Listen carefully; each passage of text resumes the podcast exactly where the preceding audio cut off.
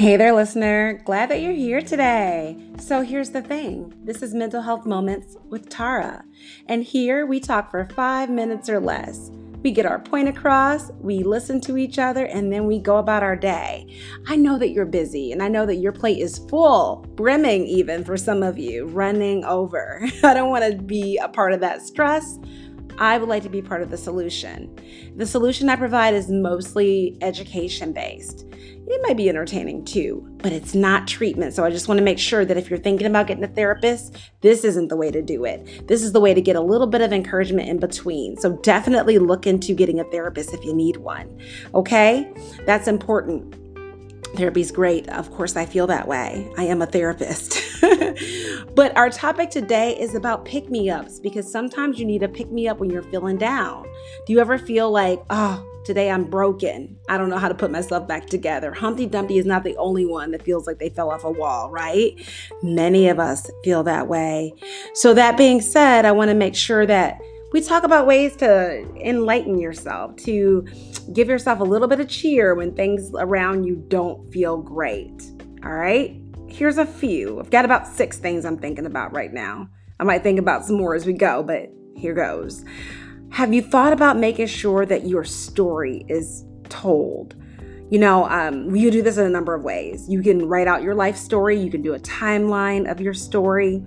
You can ask somebody if they want to meet for coffee and just say, Hey, do you want to hear like a little bit more about me? Someone that you trust and that you feel like supports you.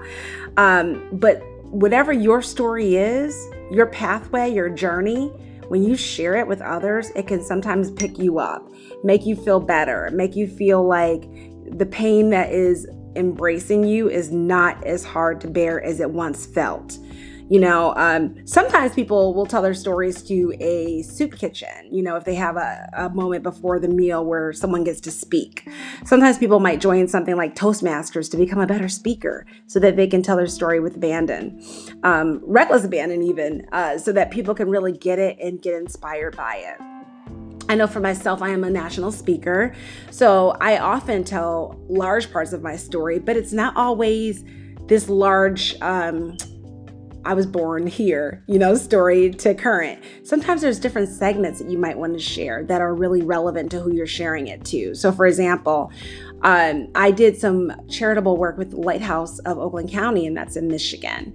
And they purchased a bunch of my books and we gave them to um, women that were in a shelter. They had their kids there. So the kids got books and the women got laptops. We had this big initiative going. And at that uh, event, I was able to tell a little bit about my experience with Lighthouse because when I was younger, my parents sometimes had to rely on Lighthouse not for shelter, but for food because every now and then their pantry would give them a bag of groceries just to kind of help supplement in between. So I was able to share that connection with them and telling that story was awesome for other people. So there's ways that you can do things like that. Give yourself a chance to unplug if you need to. This is number two. If you need to go away from your phone or the computer, do it. Um, you know, you'll feel better if you need to. There's a lot of bad news out there that you might not want to take in every day.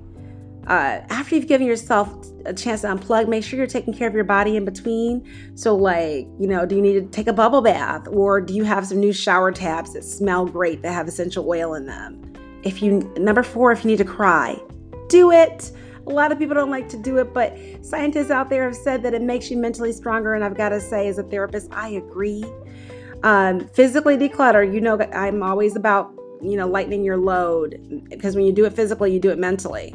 All right, that's number five. And lastly, I promise you at least six items today.